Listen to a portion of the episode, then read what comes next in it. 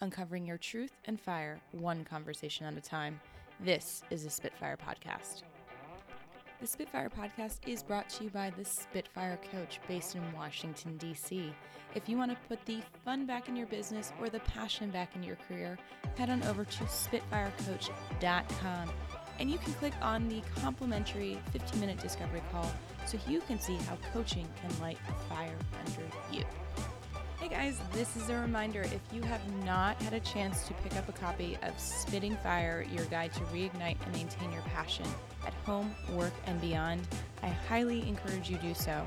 I am right now speaking to the Sparkle Hustle Grow subscription box. We're doing an active book study and I'm getting tons of messages from people who are having those aha moments. They're getting inspired and they're learning to appreciate themselves and what they bring to the table. So if you're needing a little motivation, a little self care, a little rediscovery on that passion where you're feeling like you're stumbling a little bit, head on over to spitfirecoach.com slash book. You can either click on the link for Amazon or you can pick up a copy directly from me.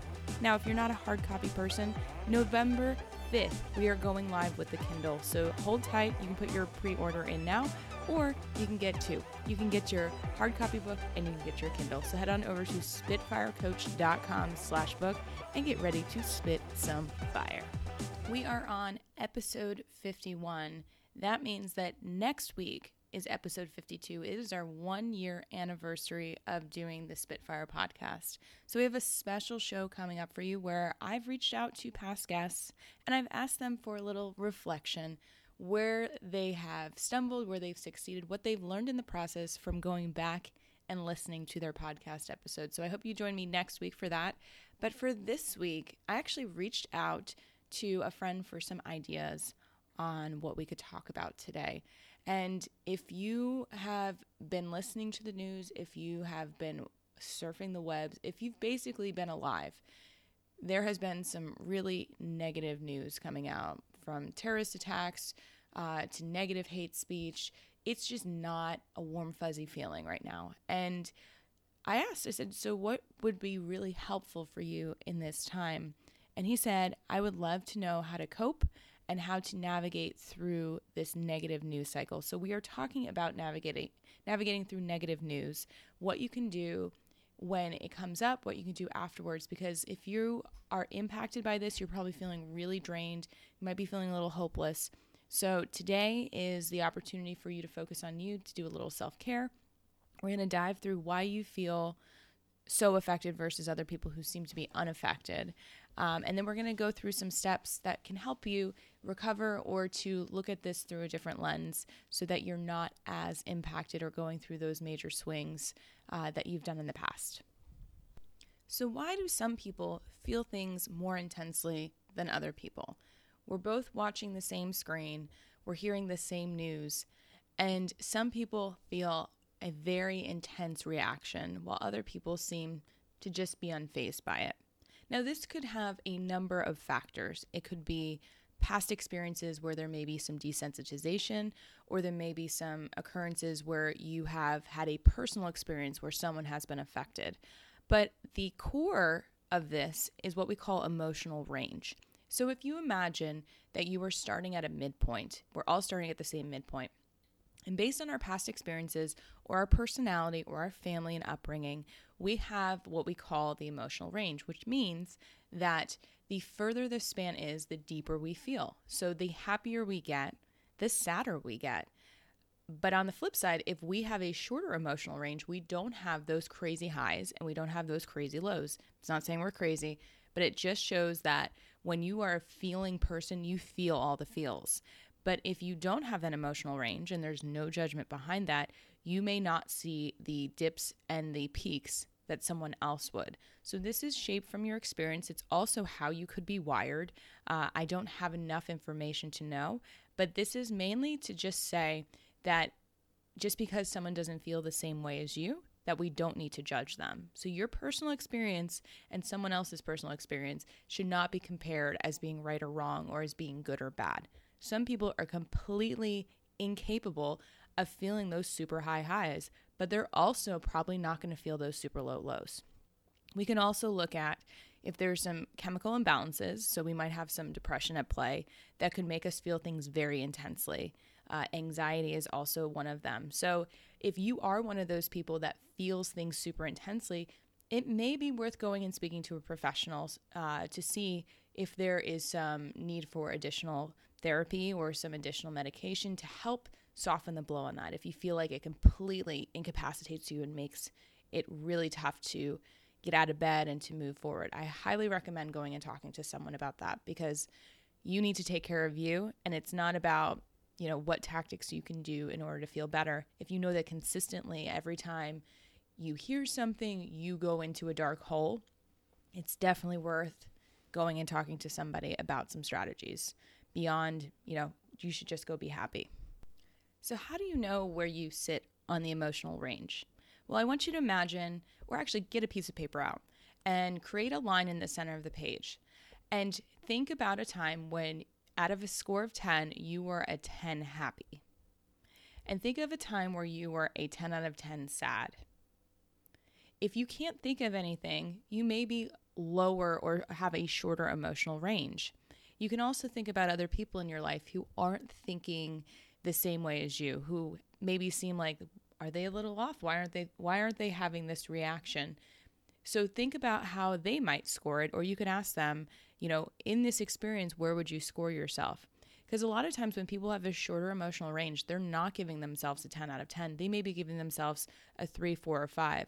They're very self aware of it, but they also can't truly understand that feeling of euphoria when you're at a 10 out of 10. So it's having compassion, it's having an openness to discuss things with yourself and with other people. So when you can understand where you're coming from and where other people in your life are coming from, it allows you to have a piece of empathy, which is actually a really amazing tool to cope with this. So when we have empathy for ourselves, when we have empathy for those around us, it stops us from viewing things from us just being impacted. And it sounds kind of backwards mm-hmm. because we're affected by things that happen to other people. But what can happen is we internalize that as the world is going to a dark place, it's it's bad, it's negative, and I'm impacted. And even though you're a giving person, you're actually internalizing a personal attack on you. So that life is happening to you, there's no hope, there's no resources, it's not going to get better. That's actually you going into an internal response. So, the more that you can reach out to other people when you're feeling up to it and exploring empathy as an option, it will actually give you a different and more open experience. It's not to say that you're going to jump out of bed and be super happy after you got bad bad news and negative news was on the table, but how do you put things into perspective of what is within my control right now? Because that's what I'm hearing right now with the negative news is we feel powerless. We feel like we can't change anything. This keeps happening. But we all have the power to treat our fellow neighbors better, to treat ourselves better, to be those little beacons of hope for our own communities, for our own backyards. We can't move mountains overnight, but we can start moving little piles of dirt. So think about how you can open yourselves up to the people that are closest to you, and it usually starts with yourself there might be some judgment going on, there might be some negative speak that's happening to you, but when you feel more empowered to help yourself, you can better help other people. So, how can you cope and recover when negative news comes into your world? I am someone, and I had to explore this a little bit because I'm not super affected in a way that other people are, but there are certain things that I hear that immediately puts me into a reactive headspace. So, my boyfriend is obsessed with listening to Rachel Maddow, like daily occurrence.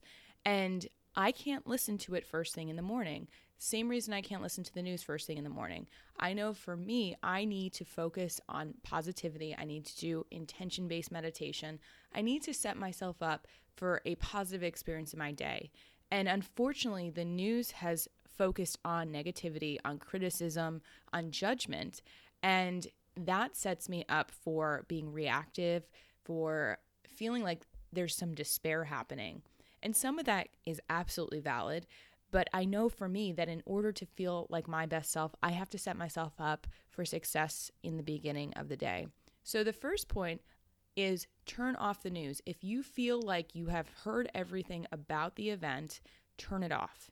There there is nothing gained to learn that more people have died, the nitty-gritty details, and I know that you want to know what's happening. But if you know that it's going to make you sadder, that it's going to put you into a dark hole, turn it off. Take a break. Go take care of yourself at that moment because more negative information at that point is not going to help. The second point is turn off your social media. If you are someone who can't help yourself and goes after people in comments, whether their opinion is right or wrong, that's going to fuel your reaction. So that's putting you in a stress reaction every time because even looking for people to be right or wrong is you going outward. So when you're feeling drained, the best thing you can do is go inward and take care of yourself. But if you're looking for the target, if you're looking to attack, that's going to drain you even further. So turn it off. Turn off Facebook, turn off Twitter, turn off Snapchat, Instagram, whatever it is. If you're feeling like that is not serving you, at that moment, turn it off. You can always go back, but you're going to be reactive. You're not going to be supported in the way that you need to feel supported. The next step is to reach out to a supportive social circle. So, this doesn't mean to reach out to your Aunt Betsy, who is drama queen central and is going to stir the pot with you. Maybe this is a close friend, maybe this is two close friends, maybe you get on a FaceTime or you do a group chat, but talk about how you're really feeling and think about how you need to be supported. So, if you're sad, that's totally okay to communicate. It's why are you feeling sad? Are they feeling sad? But talk about the emotion rather than the action. Get to the root of what's making you feel that way and how you can feel supported. Sometimes you just need to know that people hear and see you. Maybe you just need a good hug. You need someone to go walk with. But think about those people in your life. It could be one person, it could be two, it could be 10. But who can you go to that understands you and your emotions and doesn't feed into the story but is there to support you. We call this detached engagement, where we show up for other people, but we don't get into their mess. So we show up, we listen to them, but we don't stir the pot to get people hyped up again. So we don't want to be angry. Anger is really just sadness covered up. So feel the feels. Feel that sadness, talk about that sadness, give it a place and a vehicle to get out of your head and to connect you with other people who may be experiencing that. And maybe it's just being silent. Maybe it's just being physically in the space of someone else without having to say a word. If you don't have a social circle around you that you can lean on at this time, have a journal nearby. Write down your thoughts. Let it all come out because the more that it sits in your head, the more it festers, and that doesn't serve you. So, if you don't have a current journaling practice, this would be a great time to go pick up one, have it nearby so that you can express yourself. And if you don't have a journal, you know what? The phone on your phone, the note section comes in handy big time. I know for me, when I'm feeling that sadness come over, it feels like overwhelm. And if I just give myself 10 minutes to completely brain dump and look at it objectively, it helps me to have a different perspective. Now, it's not an immediate, hey, I'm feeling better, I'm happy now, but it does lessen the impact that I was feeling from that sadness. The next point is to rest, to breathe, and to meditate. Now, these seem very simple, but when we are not taking care of ourselves, when we're not getting enough sleep, when we're having very short and rapid breath, and we're not focusing on our breath, and we're also not giving ourselves that time to decompress, it becomes this very cyclical, reactive place. like we're actually recreating a stress reaction for us.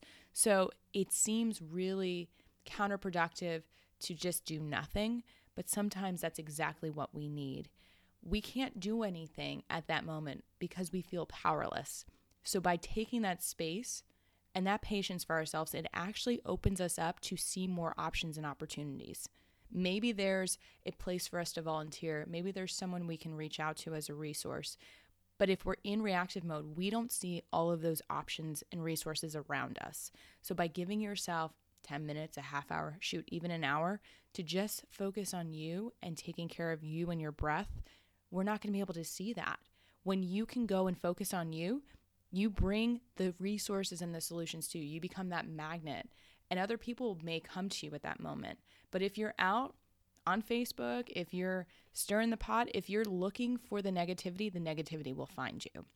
So you've got to take care of yourself because if you don't have that shield of protection, you become a sponge of negativity where you think that you're there to support people, but all of the emotional residue is landing square on your lap. And the final point is to ask and listen to what your body and your mind truly needs. Now, we brought this up on other points, so maybe it's turning off Facebook, maybe it's turning off the news, maybe it's asking for help. But I want you to ask your body what does it need at that moment? Does it need a good cry? Does it need a journal? Does it need a hug? But if you don't ask it, you'll never hear it. So, this is where that patience, that space comes in listening to yourself to what you really need. And if that's nothing, then do nothing. The thing is is life is going to continue to happen. Good things happen and bad things happen. This is that emotional range of life. And it's really shitty when it does. These are horrific events that happen, but unfortunately, we cannot prevent them from happening. So we have to figure out how to get by, how to cope, how to rebound from these experiences so that we can show up as our most powerful selves, so we can inspire other people, so we can motivate them and ourselves to be the best that we can be, so that we can be Spitfires.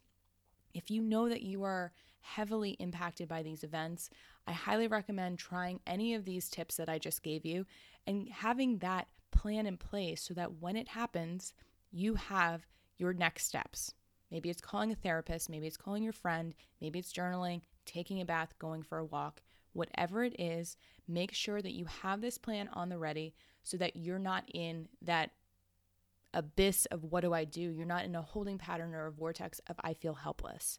You have options now. I gave you one, two, three, four, five, six options that you can do to cope with negative news. So I hope that was helpful. And I wish that I did not have to do a show like this. I wish that we had only positive news and we only got to talk about what was awesome. But unfortunately, we have the flip side of everything. This is the way that the universe works. So now you know what to do when negative news hits. You know how to navigate it. You are now the captains of your destiny. So I want you to try it out and let me know how it goes. If you have any other suggestions of things that have worked for you, feel free to email me at lauren at spitfirecoach.com. Share it with your friends. Get that strategy in place with your circle. And you guys, keep being awesome.